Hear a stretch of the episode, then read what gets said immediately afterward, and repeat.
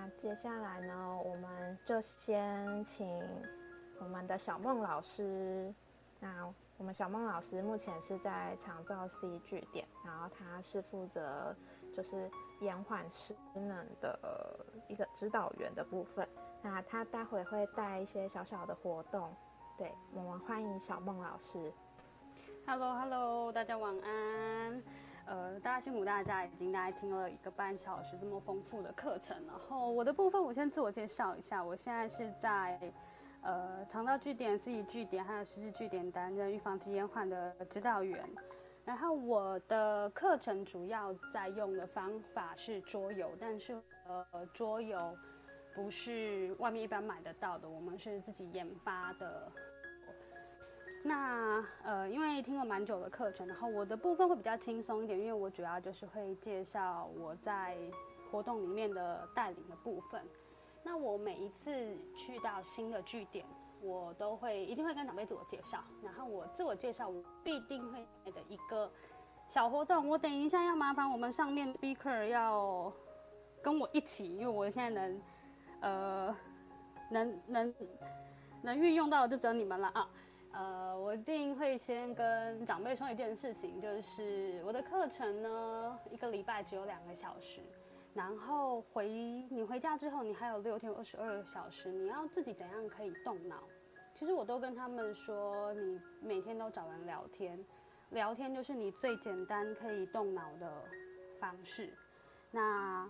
呃，我会带长辈玩一个小游戏，就是我先问一下我们台上的 speaker 们，Z C 与蛮多人有吃晚餐的哈，然后我要来问问看大家，你晚餐都吃了什么？那因为我们晚餐啊，你不太可能只吃一样东西，你可能会吃吃什么配什么。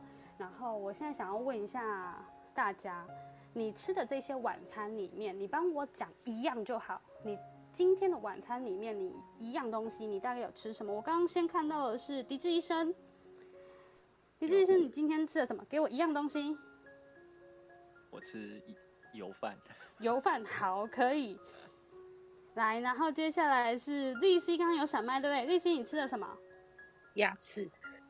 鸭翅，熏的、卤的、盐水的。熏的。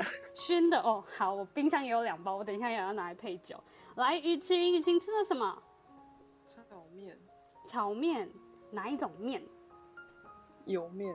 炒油面，好哦。来，Sally，嗨嗨，吃的什么啊？玉米浓汤。玉米浓汤，哇，感觉这些东西，江医师也有吃，江医师也有吃。好，江医师，江医师吃的什么？给我一样东西。呃，浙江鱼烧下巴。这，哇。感觉出老财哦，哈，感觉出老财。好，那我要接下来要继续问大家一个问题，就是这个晚餐啊，我等一下想要请你们帮我做一件事情，就是请你们帮我把你今天的晚餐帮我打分数，零分是不好吃，十分是好吃。评论看看你今天的这个晚餐，你会给他几分？来，我们倒着来好了，江医师，你会给他几分？十分，十分哇！下次要告诉我在哪里买的，我很有兴趣。好，来，Sally，八分，八分，感觉不错。来，雨晴，六分，六分，不不，没有很好吃的感觉。好，来，Lizzy，十分，十分，这个下次也要告诉我哪里买的。好。好，来最后李志医师，呃，两分。哇，不好加，这个这个有本感觉不会加。好，那这个是我简单会跟长辈一起互动。其实从这个过程，其实我就是在让他们的跟我一边的对话，然后一边让他们慢慢去，我有点在挖冰山的感觉，就是呃，第一个。你有没有吃？有。那你吃了什么？那一定会有很多东西。然后，因为其实我受众的长辈不一定都是非常健康，有可能失智，他并不一定记得起来他全部的餐点，所以我就让他先跟我说一样东西。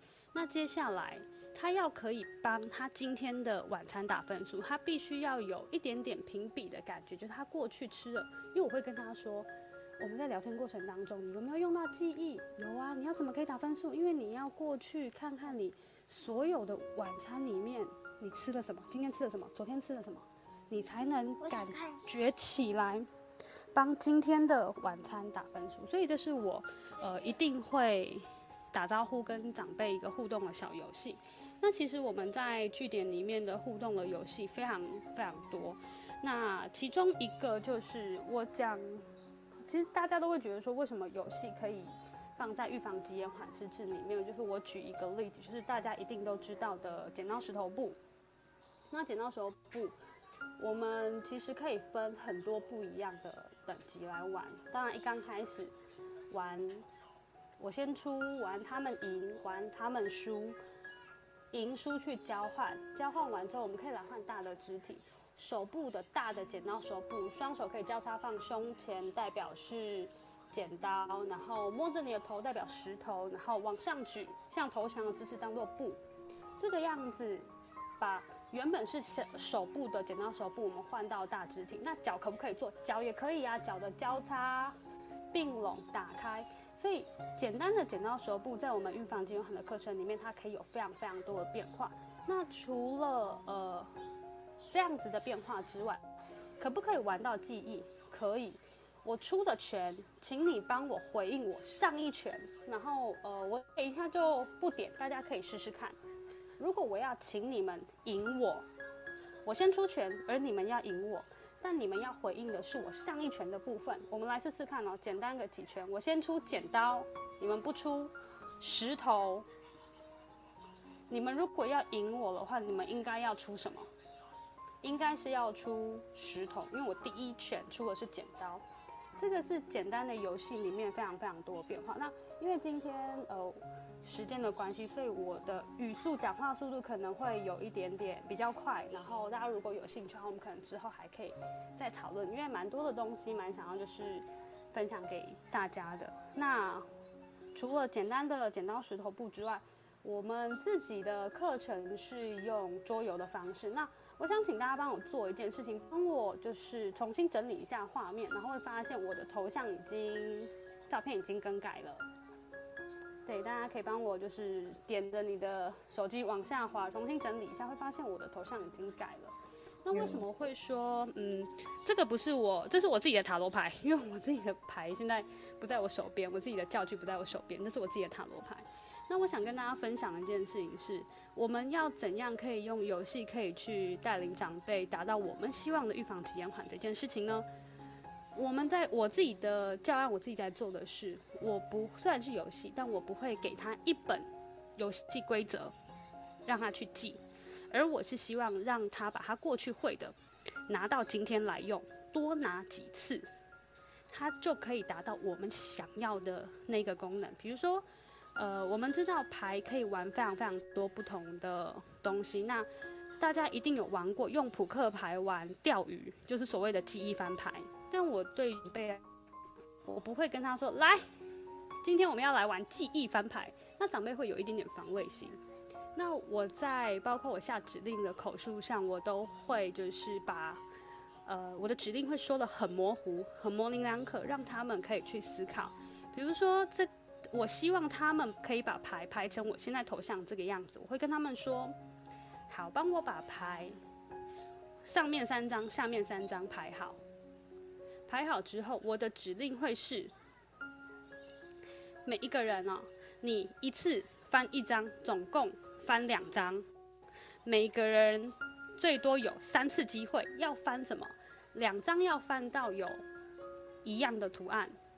那他们就会开始去想：一次一次翻一张，可是，一张要怎么配对啊？老师说总共翻两张，啊，翻两张之后要干嘛？哦，要配一样的东西。所以我就是利用这些蛮模棱两可的指令，然后让长辈开始去思考，然后去投入到我们的游中。我会希望他一次是可以翻一张。当他看到这个的时候，我希望他可以，不管是别人翻过的，或是自己之前三次机会里面翻过的，他可以循着他的记忆可以再去翻。所以我的指令会下一次翻一张。总共翻两张。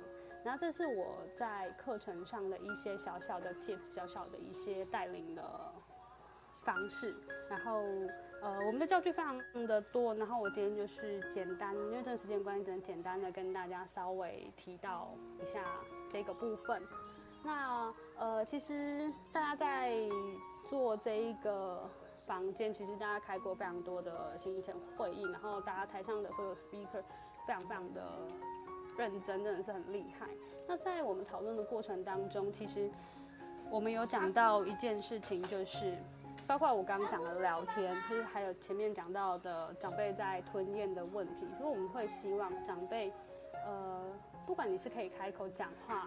聊天或者是唱歌，那我这边想提出我的一个教案，这一次有参加乐影学习中心比赛教案的其中一个，想跟大家分享的就是，我去设计了一个让长辈可以用歌曲环岛的方式。我搜集了几乎全台湾地名的歌曲，在我的资料夹里面，然后我就去带着长辈跟他们说，呃，可能我的今天的据点在台北，我跟他说。我们从台北出发，你们想要去哪里？呃，可能有人想要去澎湖，有人想要去台东，想要去高雄之类的。依照长辈想要去的那个城市，那当然我可能每一个县市或者是它周边，我都已经有准备好相应的歌曲，然后让长辈去去想我们今天要去哪里。那我们要去哪里的时候，我就把那首歌放出来，然后我都会挑一些比较轻快的歌，所以。这个他们歌曲的环岛，我主要是带他们做一些简单的运动，就不只是在玩牌的部分，就是我的课程还有运动。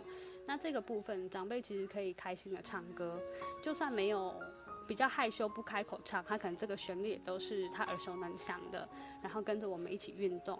除了让他开口唱，除了让他运动，还有一个东西我觉得蛮重要，在坐在。课堂上比较难去做到，就是他们的方向感跟定向感。那可以很简单的跟他说，我们现在台北往南，我们能去哪里？高雄哦，一走走很远呢。然后让他们加进这些东南西北的这一些方向，然后慢慢就是可以混在我的课程课程里面，然后带长辈一起去活动，然后让他们可以达到我们想要的预防肌炎好。然后呃，介绍了非常多我的课程，我想最后跟大家分享一个刚好在这波疫情前，我在万华刚结束的一个课程里面的一位大姐，她们是两姐妹来，然后状况比较不好的是妹妹，然后姐姐就终身未嫁，就照顾这个妹妹。然后我蛮开心的事情是我们这样子的课程。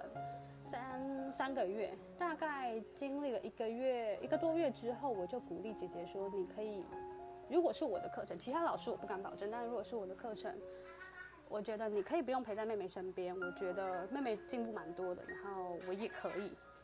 不然，因为其实她的她妹妹其实已经开始有点会攻击的倾向，然后一直蛮躁动，然后都要姐姐坐在旁边，每一个动作都要姐姐去。”跟他说，然后要跟他指导。但在我们的过程当中，其实他慢慢的比较可以融入大家，可以跟着我们一起做动作，甚至到后来我们尝试了一个月是上课的时候，姐姐是是可以去楼下逛街的。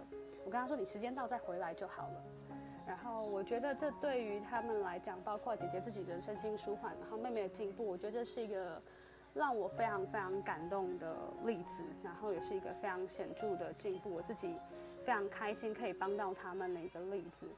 那最后我想跟大家分享一句话，就是嗯，我知道身为预防金融行的老师，我一个礼拜遇到长辈就是那两个小时，很多事情从我的嘴巴说出来，家属都会觉得太轻松，但我真的很想跟大家说，今天我们希望。长辈有多好，我们就尽量可以帮他做到多少。所以，这一个我是希望可以跟大家一起分享的部分。那因为时间的关系，我讲话速度也比较快，然后也简单分享到这边。谢谢，谢谢 Evelyn。那我们现在欢迎黑者。好，嗯。讲一下，我我为什么我今天会上来是，因为有那个国健署的运动保健师的那个执照，那这个是呃医师、药师或是那个呃就是媒合的各种的职业的卫教上会去跟国健署都是考同一张这样证照。那呃小梦老师他是我那个进我进入这个银法族机构的那个大学姐的。就跟我跟我一个学长是非常要好的，他们是从小一起长大的。对，那这个机构是我会进去，是因为我在研究所的时候就是教英法族英法族这个区块。那我在这个临床跟实务经验上，我是已经教了五年。那我平常在服务的是社区的卫生所，然后跟呃长照据点，跟各个可能像呃教会的据点。这些去做教学的讲师，那我可以分享一下刚刚各位就是专家讲的各方面的那个我实际上遇到的一些困难，跟我一开始的那个初衷。对我也是预预防延缓失能的师资。好，那就直接直接讲哦，就是像我一开始的话，呃，我之前有去参加过那个妇健科医师的研讨会，那它里面有在讲失智症跟阿兹海默的部分的话，就就是。这些病患当中，他们脑中的呃类淀粉斑块是比较多的，所以他们脑神经滋养因子是比较低的。所以到达一定强度的记忆力训练的话，是可以增加他们脑神经滋养因子的。那包括刚刚三位营养专科，他们就比较着重在脑肠轴的部分，没有那么细说，是因为这个东西需要个别化的去调整。不管是运动上或是营养上，他们其实亚健康族群很多，就是。有些可是有人工水晶体，那有个人有些人可能是半边中风，那这些很多东西都是要参考进去，所以讲的比较大路一点。那呃脑神经滋养因子、肌力训练这部分需要一定的强度。那我等下连接到我在实际的教学上遇到一个很严重的障碍，然后我拉到脑神经滋养因子的这个营养的部分的话，其实我分享几个有一些文献文献根据的，就是像有一些。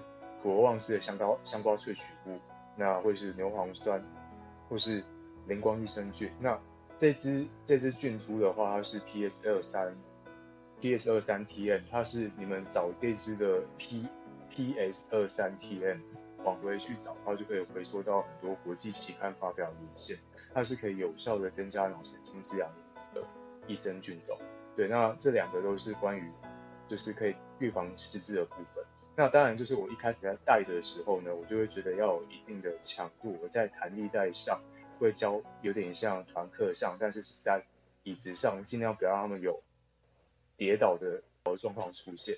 那后来我发现错了，就是呃，我上课之后有很多有半边中风中风过的人，其实他们呃回去有很大的进步。那有一个东西对我有很大的受挫，那还好不是在我课堂上发生的。就是呃，他平常去植物园运动的习惯，但是因为他半边中风还没有完全恢复，他就跑一跑，在植物园跌倒之后，然后撞到头，隔没几天就走掉了。但如果今天他是在我的课堂当中的操场上跌倒的话，我作为一个老师是负负担不起这个责任的。所以我刚才说小梦学姐这个是经验非常足够，是因为前面有很多专家有讲到瑞典、芬兰这些，其实比较。跟政府的政策没合起来，整个国家的运动意识是比较高的，才比较可以带入一些真正可以对他们的身体有益处的。但是也不是说像小梦老师这样带是没有益处，因为他们在团体的合作当中会找到认同感，他们会觉得他们自己是呃有有能力的，然后他们有很多的好伙伴。所以简单讲，我后来的呃带活动的方式是只要让。长者开心就好，然后这个是建立在比较有素质的长者的据点，因为大部分因为政府的合作关系，他们大部分都只想要吃这个呃课程课程中间下去的一个中间的公餐，因为他们可能只要付十块就可以吃完一天的一餐，所以大部分是蛮不尊重老师的。那比较比较有素质的长辈的话，他们会比较。想要一点压力都没有，所以变成是说，基地训练上可以改善师资的部分，需要个别化的单一去做面向，所以在团体课上面有一个很大的困难，因为六十五岁以上长者每一个状况都是完全不一样的，所以才会听到刚刚各个专家，像营养专科的，或是呃有一些居家照护的，然后或者是像小孟老师刚刚带一些脑事人，是主要让他们开心为主的，但是又不能让他们过度压力，因为台湾比较老的观念就是觉得长辈就是要在像像佛祖一样放在家里面供起来。对，所以我后面会变成是比较倾向这样的教学，会是相对比较安全。然后这边实物经验跟一些临床上的 data 会有一些落差性，还有政府的政策的落差，落在这几个呃社会的刻板印象。这边稍微跟大家做分享一下，这是我常年四五年的教民法组的经验。对，谢谢。谢谢黑泽的简单的分享。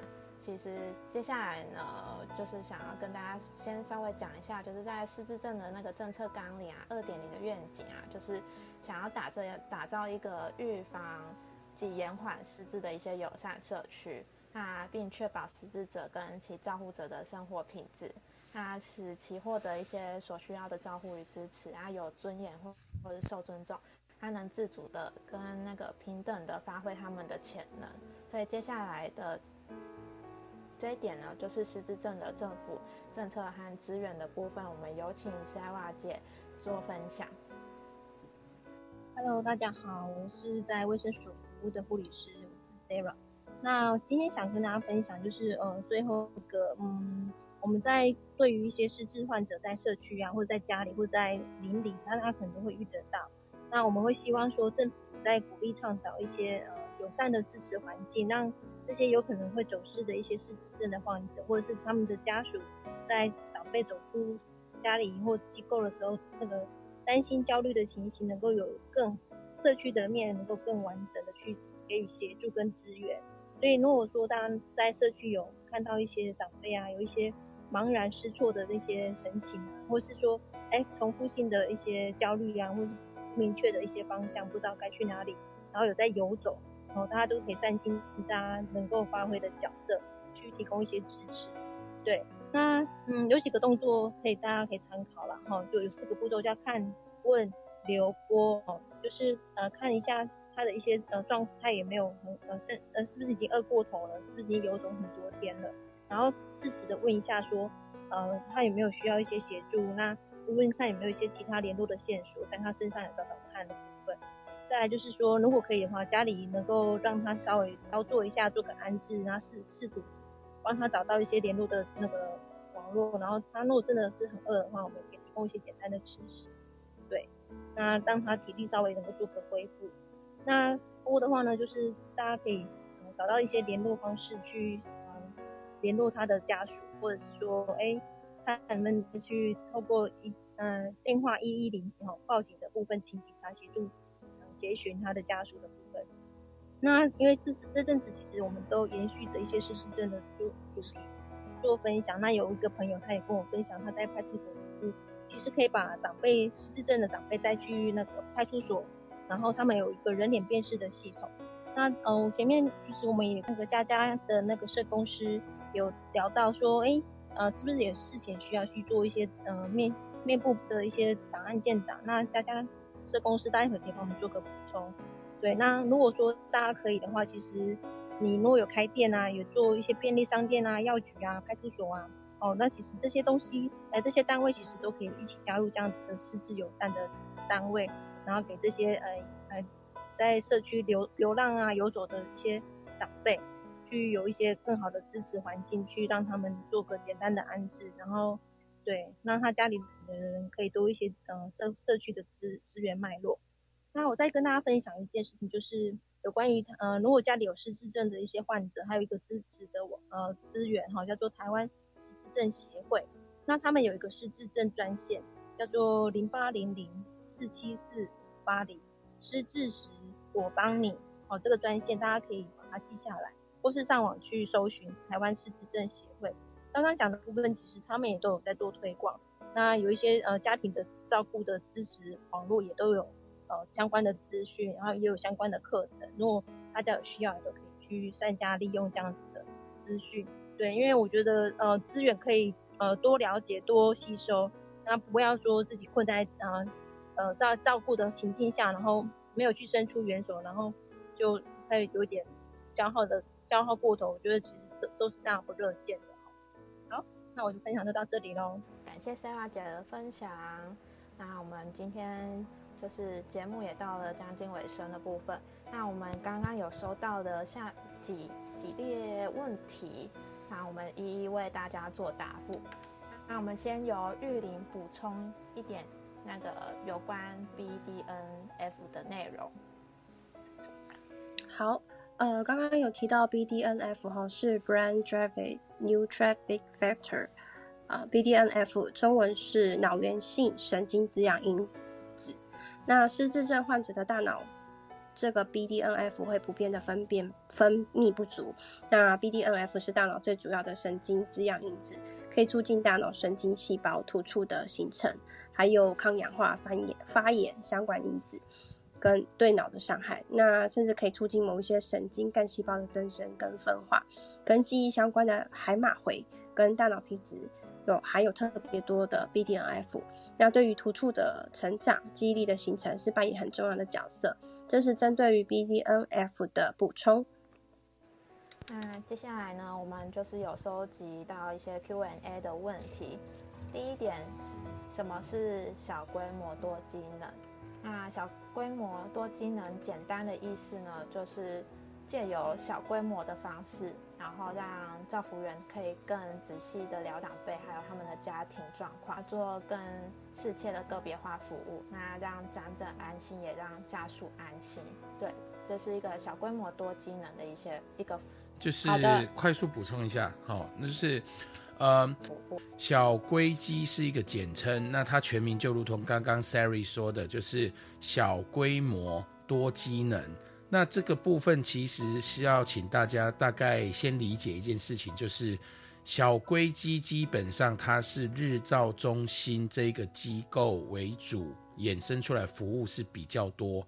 一般比较少会遇到，就是说专门一开始就是我只做小规机，当然不是没有，但是呃，为什么叫做小规模多机能？就是呃，这也回到我刚刚前面跟大家讲的，就是呃，当我有需要呃运用一九六六这些资源的时候，你也可以开始去了解一下，在离你家最近的附近到底有哪些呃日照中心有没有提供小规机的服务，即使平日你有。呃，让自己的家人是自己的照料等等，但是所谓的小规模多机能，最重要的多机能就是说，它可以在晚上的时候提供这个类似喘息式的，让这个长辈好、可以到这个现场啊。因为呢，如果平常就有在去这个日照中心的话，晚上照料他的人基本上都会是他熟悉的人，至少场域是熟悉的。那这样这样前提之下呢，就可以让他在这边呢，就是在有照护也安心，那家属也放心的状况下，可以放心的让家属出去做一些比较远程的要去活动，或者是甚至是去旅游都可以的这样的一个状况。那当然，小规模多技能本身它也会，比如说就是呃直接派这个居家照服啊等等都可以做，但是就是多机能，请大家要记得，那小规模就是它可能不是主要营业项目，但是它可以在适度的时候让每一个人都运用得到，所以这一个在我们日照的产业当中称它为小规机。谢谢渣男简单的分享小规模多机能的服务。那接下来第二题的部分就是，嗯，家人把大头照放得大大的，还挂在路边，有很多人在嘲笑，那家人却很得意的认得他。那津津乐道出门的时候，有人好像，有人说好像在哪里看过。那求救的时候，警察来只是口说，然后就离开了。后来才发现失智症确诊多年，嗯，了解得不到医院通知，家人确诊的家属是不是还蛮多的？那这个提问我们由潘医师来做回应。第二题这个问题，呃，比较长一点，我看起来应该是在想说，是不是失智症在医院诊断之后，那个病人可能不一定，或是医院不会告知家属啦。我想这个的确是有可能会出现的状况。那这个也是目前这个呃各大医院啊，吼是需要再去努力的地方。那我相信今天大家听了这么多的长那个不管是长照或非长照相失智症相关的资源，一定有很多收获。那呃，但是背后也是有很多可以进步的地方。那我相信，呃，有这样的类似的活动越办越多，大家对失智症的了解越越详细越好之后，我们让这个整个失智症的照护吼，可以一起把这个品质把它提升起来。那这是我们对未来的期许啦。谢谢大家。好，谢谢潘医师简单的做回应。那接下来呢，我们想要再有请潘医师，就是做一些社区长照啊，跟医师意见书，还有社区的病人自主权益的部分，做一点小小的补充。很简单，很简单，跟大家讲一下，就是呃，我们刚刚其实都听到很多，就是失智症相关的各种知小知识、照顾的小技巧。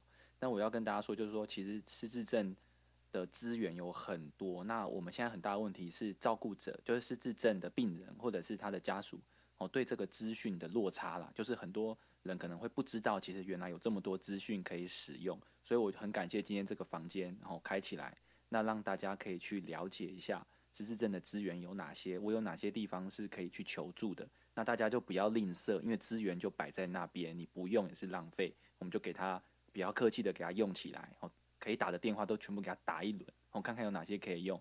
哦，失智症的家属，你们不是一个人，哦，你你们其实背后有很多人愿意协助你们。我们大家组成一个团队，好好的把你的最最爱的那个家人照顾好。哦，就给大家精神喊话一下，这样。那其他一些相关的那个病主法等等长照的一些细节，我想后面哦，如果这个房间大家追踪起来，有机会开一些长照相关的。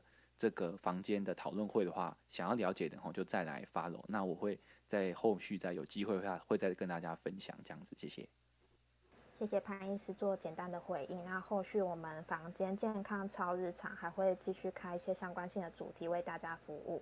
那请台下的听众就是追踪我们左上角的健康超日常的小绿房。那很大家今天来聆听我们失智照护预防和观点 Part Two 的内容。那我是主持人 Sally，很感谢大家，就是今天拨空前来聆听。那也谢谢我们的主要录音跟就是担任日日照中心的负责人战南。嗯，谢谢。嗯。好，也谢谢我们的社区护理师 Sarah 姐，还有还有我们下面玉林护理玉林护理师。谢谢大家，还有我们的儿科请请医师，还有谢谢谢谢大家，十字共照据点佳佳各管师，谢谢大家，啊还有我们的雨晴护理师，还有我们的那个预预防延缓失能的指导老师小梦老师。谢谢大家，还有我们流氓中医师，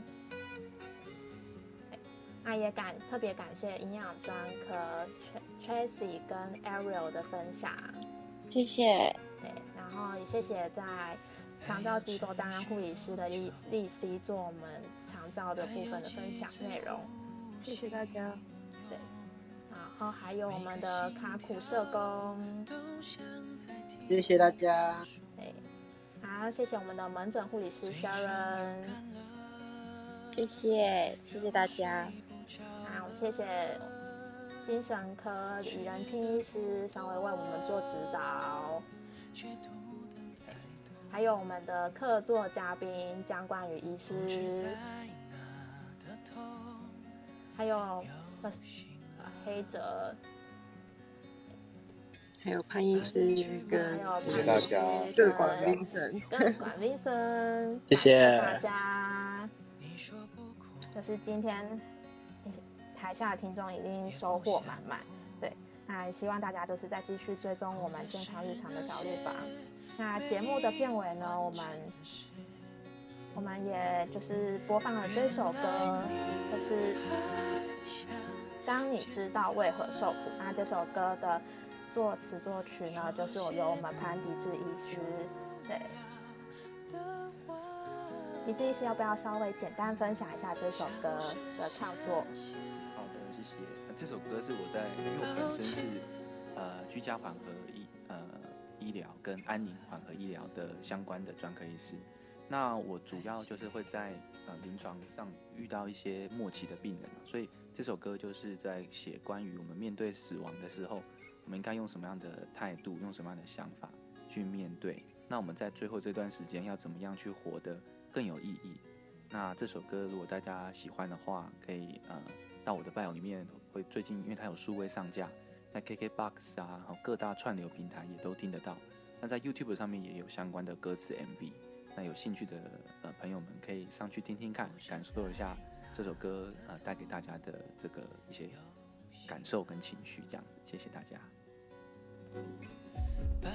如果大家喜欢我们今天的节目，欢迎大家就是持续追踪我们，然后我们也会把它放到 YouTube 去。那 Part One 的部分已经上架了，欢迎大家去追踪。那 Clubhouse 就是会有这样子健康时间欢迎大家持续关注。对，YouTube 跟那个 Podcast 都有，欢迎大家追踪。也欢迎大家就是前来收听。啊，也是欢迎大家台下的观众就是 follow 我们上面的 Moderator，就是今天的 Speaker。对，那如果有任何问题的话，欢迎大家做上跟我们台上的 Speaker 做询问。也欢迎有任何健康相关的议题需要出来讨论的或者来交流的，都可以私讯我们。嗯，谢谢大家两个小时的参与，非常感谢大家。对。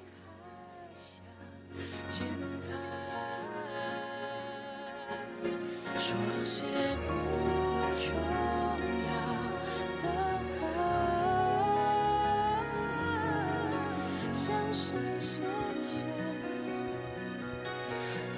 我